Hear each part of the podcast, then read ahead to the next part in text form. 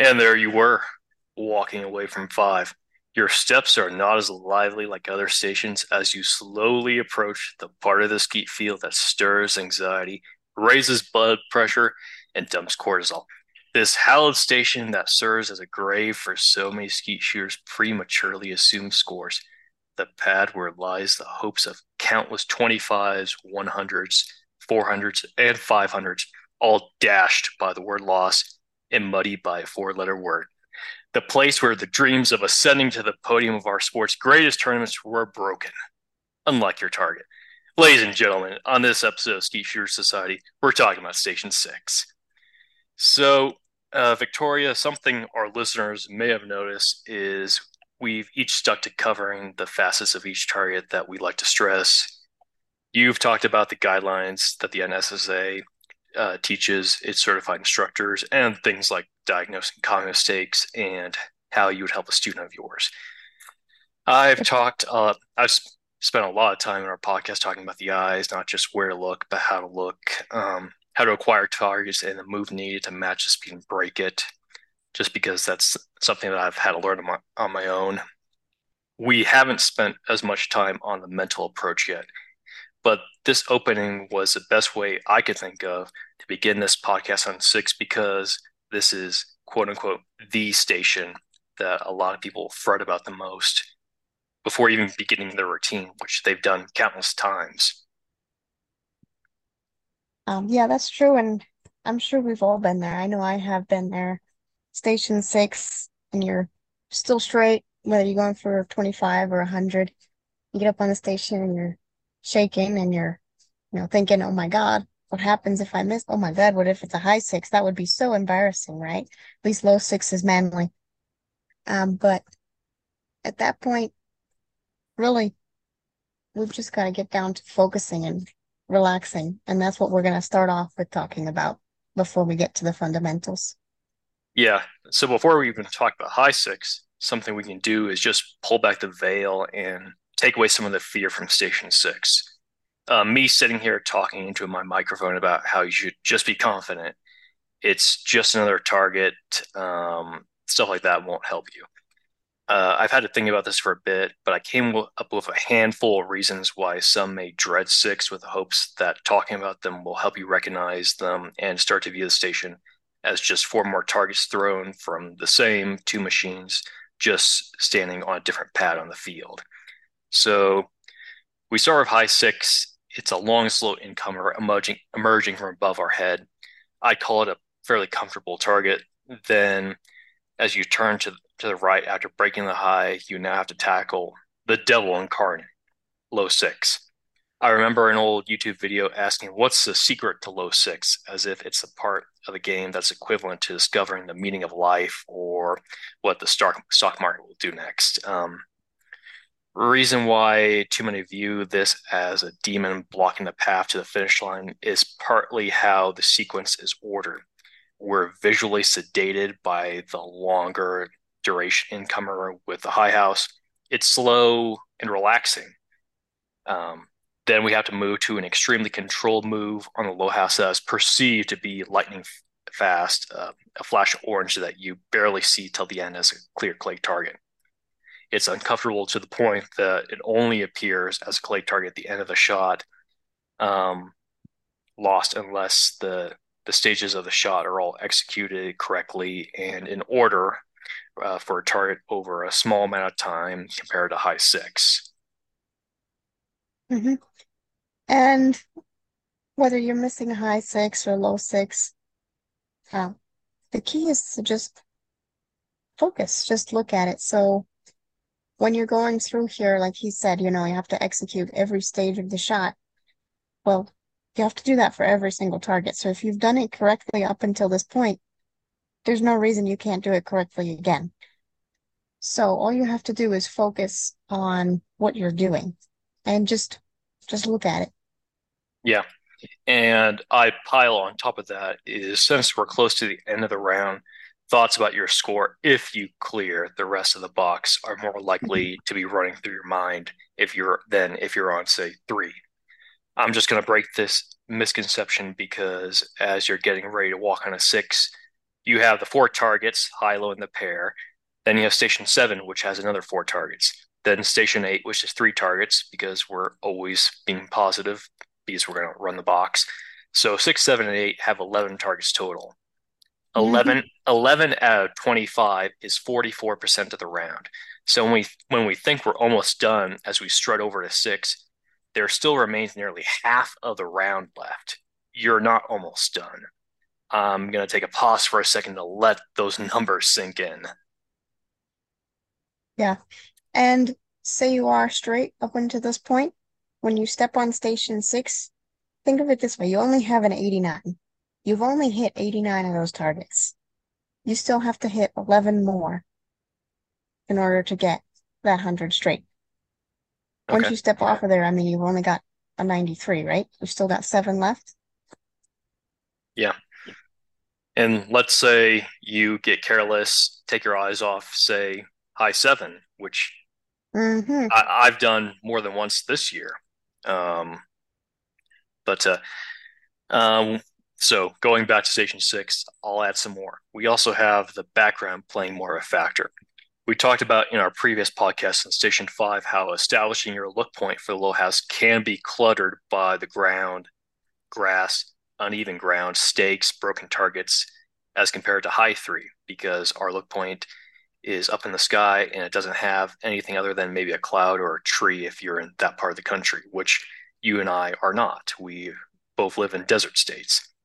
So on low six, you have this background cluttering, your look zone still coupled with the type of hard angle we experience on high two, and that feeling of being close to the low house where it takes so little generated lower body movement to initiate and stay in front of the target. And I'm sure plenty of you will say that there are, are the final set of quote unquote hard targets. Mm. Yeah, I hate that term. I don't think that they're any harder than any of the other targets.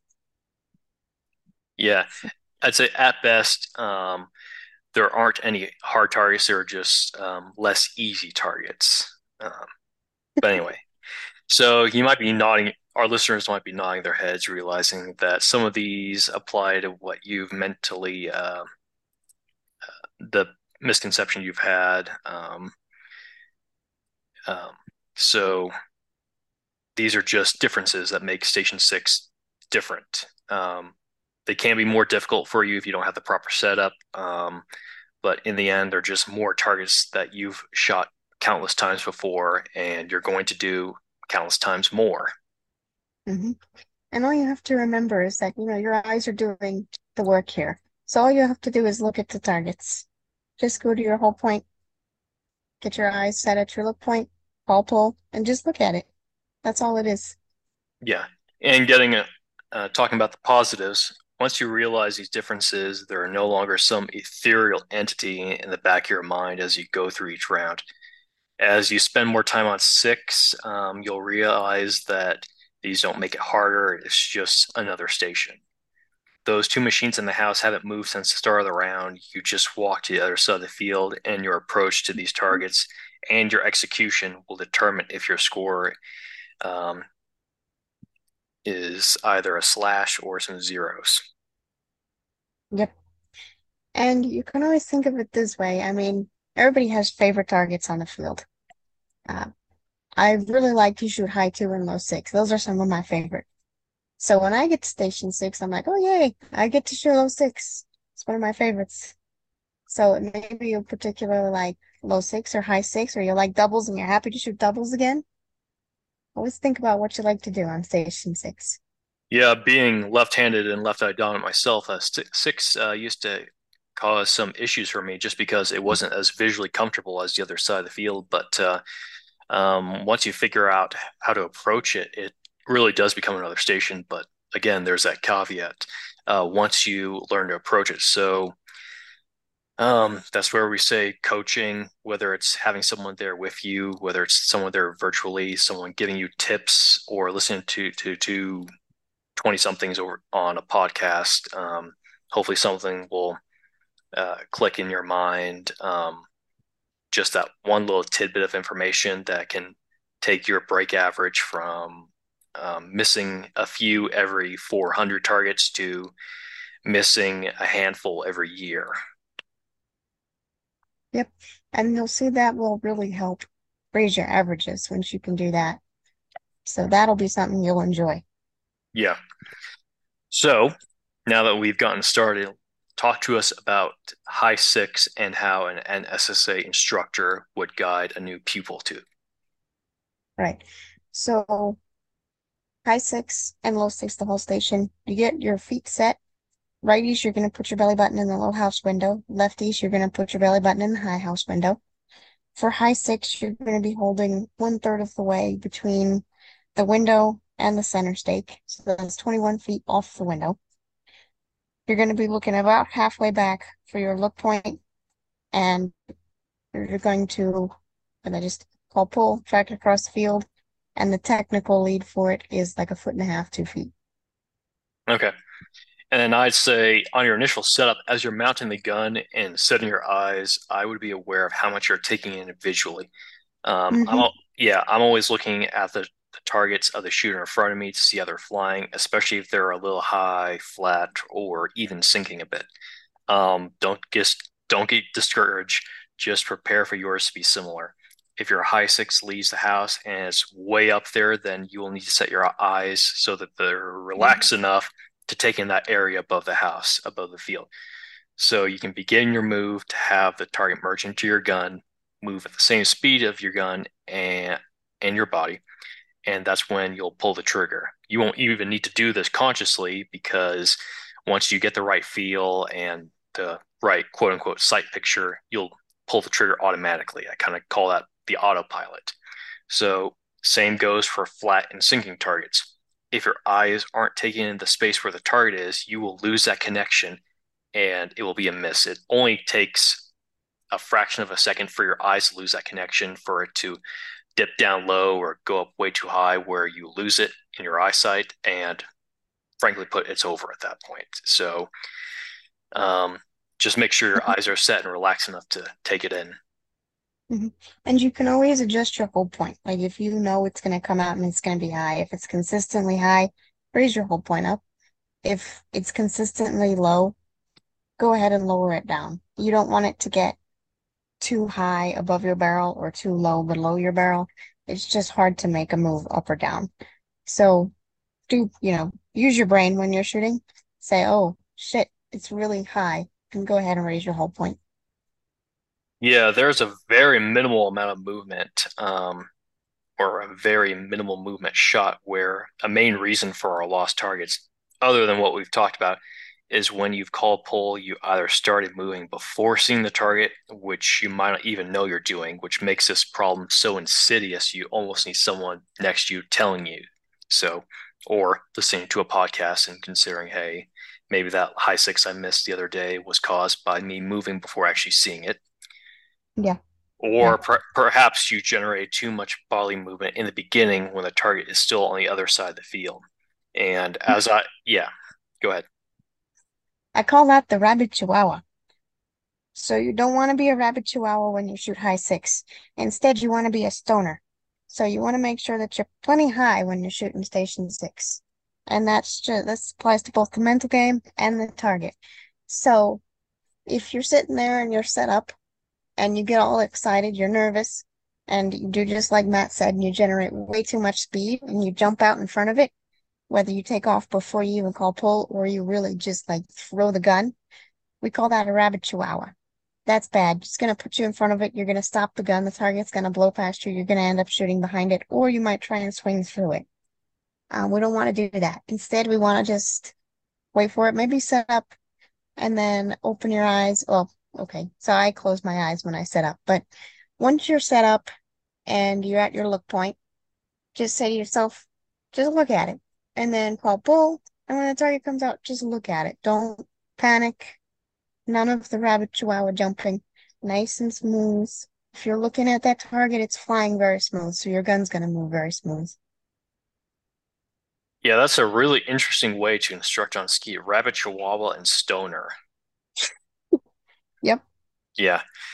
So that as I wrote these notes, um, I was thinking a lot of this advice can be applied to other targets, but the solution is often the same. Just slow down and wait to see the target. You have way more time than you think. Your gun, assuming you have a decent hold point, it's already starting out way in front, so you don't need to be explosively fast. And a common uh, reason for missing all these longer incomers, whether it's high six, low two, high five, low three, high seven, low one, in addition to many other outgoer targets, um, is as soon as you call pull and you saw that little flash, you just move way, way too much, um, especially on high high six, especially. It's just um, the gap, which don't look at the gap, look at the target, but you will be aware of it in your sight picture. It's so little here. Um, and because of that, it, this target requires so little movement. So um, just mm-hmm. go through just go through a checklist. Um, if you're wondering how could I miss that target the other day, last weekend, perhaps you made one of these mistakes. Mm-hmm. What I've seen most commonly, as far as people missing high six, is because they're thinking about it, and then they make a mistake. It's like, oh my god, I'm on station six, and then you just miss. And so that's that's a really good way to ruin your score. Yeah, so another note for high six is me, especially being left-handed and left-eye dominant, the gap between the target and my barrel at the break point is very little. And I hate talking about lead, and we don't want you actively looking for it or measuring, but you'll have some awareness as a general feel. And for some reason, you might wander into old unhelpful habits and measure, put X amount of lead. Mm-hmm. Um, if you're new and if you've you've listened to a lot of club shooters saying, "Oh, it's only two feet of lead, 1.5 feet of lead," um, that's you can kind of tell those who might not be aware of how to instruct properly. Um, I would say keep away from measuring, giving that kind of advice. Um, it's a it's a minimal gap. Um, it's something you feel. It's not something you're always looking for. It's just it's more of a sight picture that you're aware of and not actively looking at. It's the target we want to we want to be staring at because that's how we uh, match gun speed to target speed perfectly. And it's the difference between someone that inkballs a target with a 28 or 410 and someone who cracks his target into three, four pieces with a 12 gauge ounce and an eighth shell. Mm. I love that feeling. Blowing it up with the 410 is just like, oh yeah, look at that. That's so pretty. Yeah. Um, but have I ever told the story of my shooting? I started shooting with a patch on my glasses and then I took it off. Um, I don't believe you have. I know it's been over a month since we've done our last it's, podcast, but go ahead and tell it. Okay, because it's actually relevant to what he was just saying. So when I first started shooting, I didn't work with a coach. I just kind of shot. And I didn't work with a coach until I had been shooting for like, I don't know, four or five years. And so I had already been to the World Shoot. I had already run titles and stuff like that. I was doing quite well. But when I first started, no one told me you weren't supposed to look at the lead. Everybody all the club shooters would say, oh yeah, this one has one foot of lead, this one has four feet of lead. And so I was looking at the spacing between the target. If you are looking at the spacing between the target, you have two targets and you have two barrels. If you're looking at the barrels, you have two targets. If you're looking at the target, you have two barrels. Seeing all of this, I was like, okay, well, how am I supposed to do that? So I would close my left eye. That made everything come into one picture. I had a barrel, I had a target, and I had a space in between. So I said, Oh, that must be how you do it. Well, I got caught closing my left eye. They said, What's the matter with you? I said, Well, there are two targets if I keep both eyes open. They said, Oh, you're cross dominant. Nobody at this point checked my dominance, nothing like that. They just said, Oh, you're cross dominant. And by this point, I was working with a, and I'll use this term loosely, a coach, was an SCTP coach, but or 4-H maybe. I don't even remember. But it wasn't I wasn't part of his team. I was just working with him on the side. And so he taped my glasses.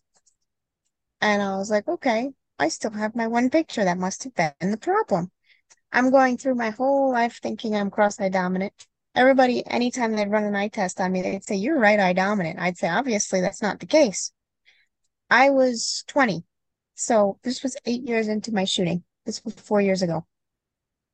I'm 20. I'm sitting in the level two instructor course, and they didn't teach this in the level one. So that's one thing that I will say. The level one is very basic. The level two is really where you start getting into the details of coaching, shooting.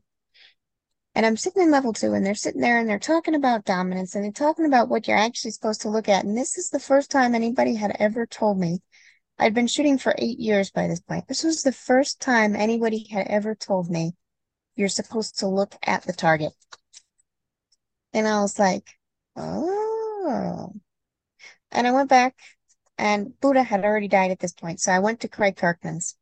And I said, Craig, I'm going to take this tape off my glasses. And he says, okay and I take it off and I start shooting and I'm looking at the targets and I'm breaking the targets and I haven't put the tape back on since. It's good. So that's just my story.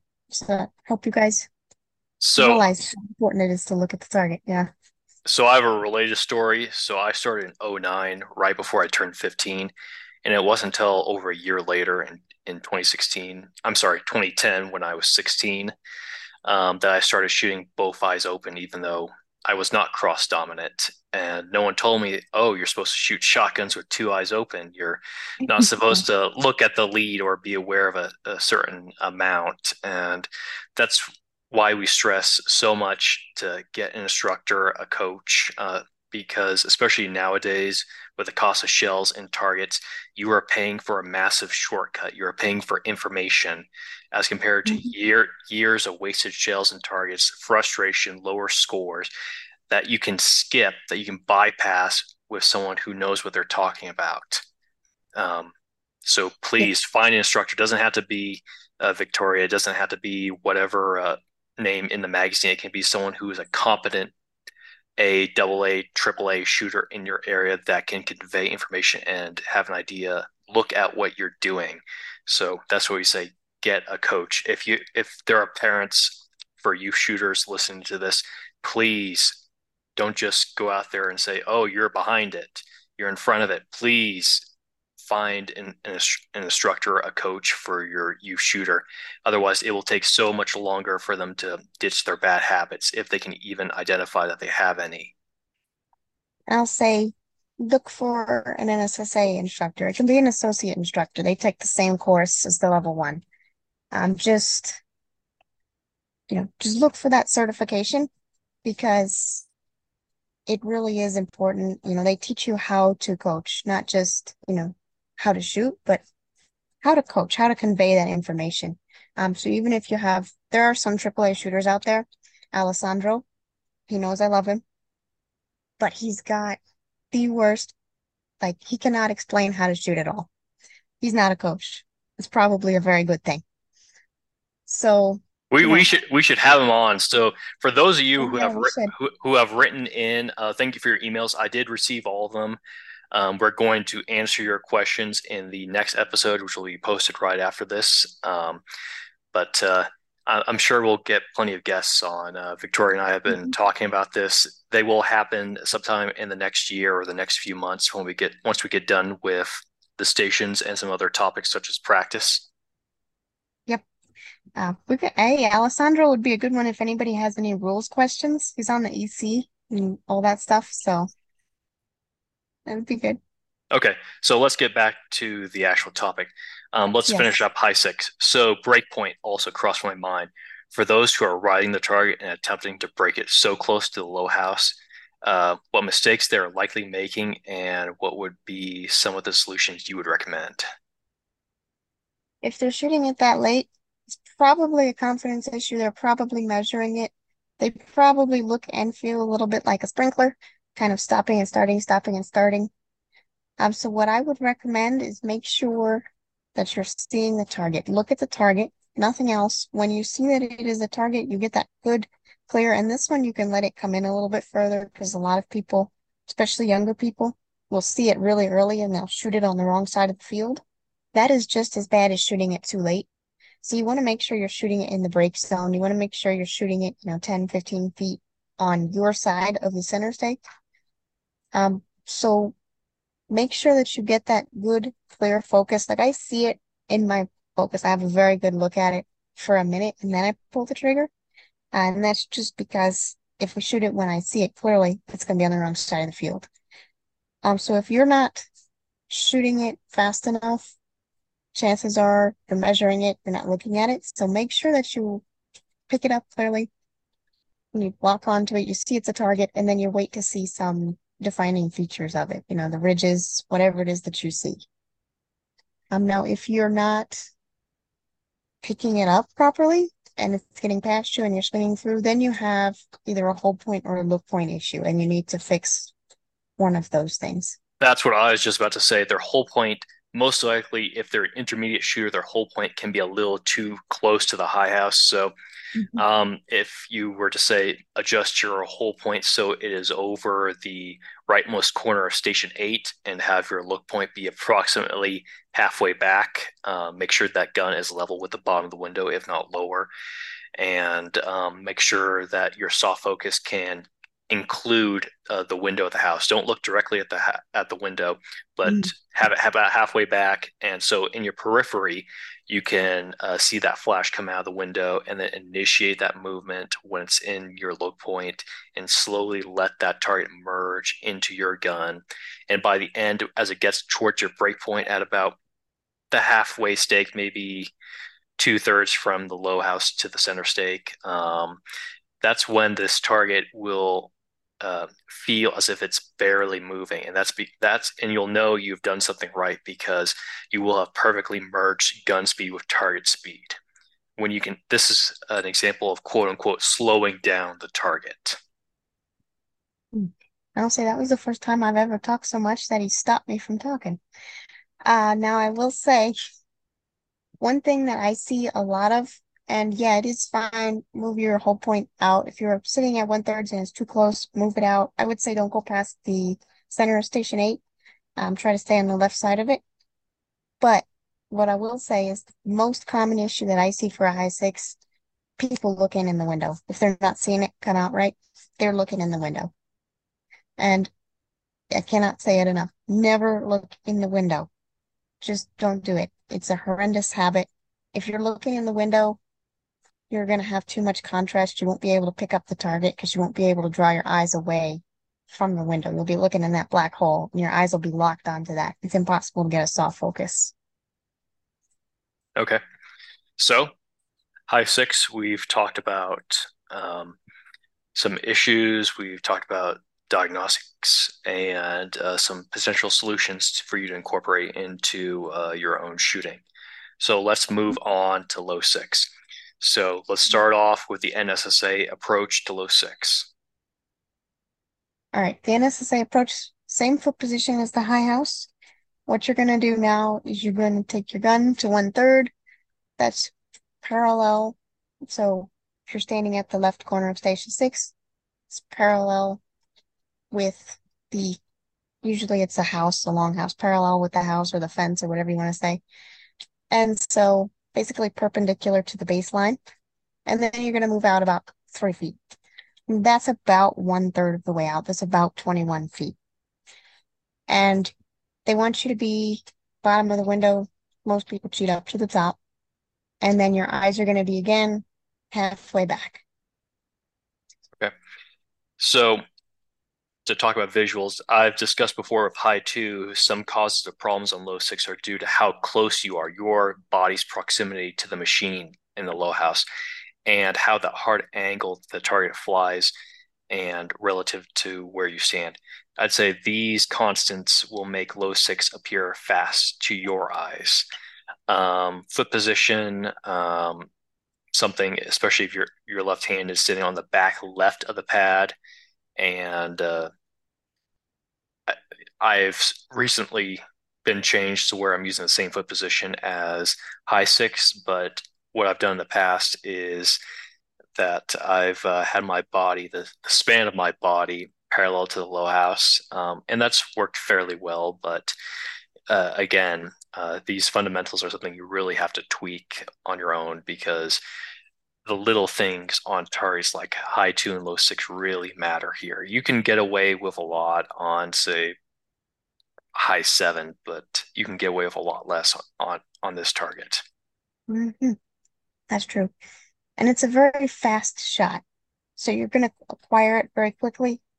And so you're going to need to get that look. You're going to say, okay, it's definitely a target and pull the trigger. There is no riding it like you might have done on high six.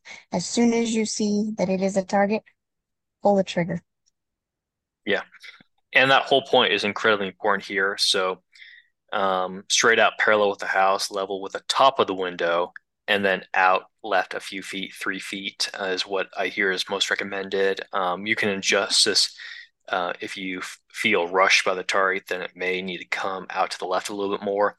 Always adjust by very small increments. Uh, though, like with high two, your look point here will be the usual suspect to be scrutinized as something that went wrong here. Mm-hmm. And I'll say if your reflexes are faster, you're better off sliding your hold point out a little bit. If your reflexes are slower, you're better off sliding your hold point in a little bit. This is because moving your hold point in is going to give you more time to match the gun speed with the target speed. Sliding it out is often a fix for if you're shooting it too fast, if you're seeing it and you're just taking the shot too fast. Yeah. So moving up back to the visuals, Low Six invokes so much discussion among skeet shooters and on the subject of where look, the amount of answers can be all over the place.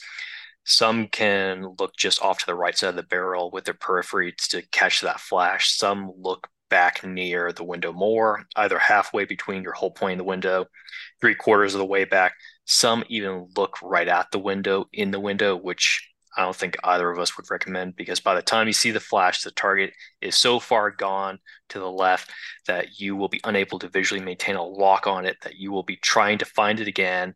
And then the amount of time, the small amount of time that low six takes from the beginning to finish is so brief that your chances of consistently breaking it will leave you frustrated. It's just not the right approach.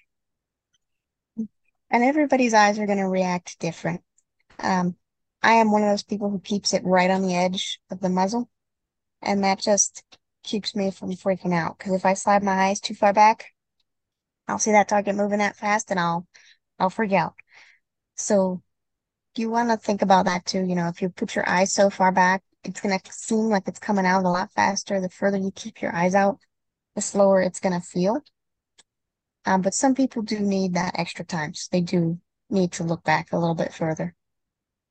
Yeah, I'd say regardless of where you look, low six comes out as a rising target. So make sure your your look zone, your your look point includes the area above the window because that is where the flight path will be almost 100% of the time.